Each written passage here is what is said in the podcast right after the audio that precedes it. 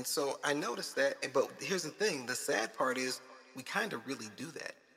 So many people, we have these dreams and desires for life, and we never pursue them. We spend all our time working because in the back of our minds, we have this odd thought that one day is going to happen.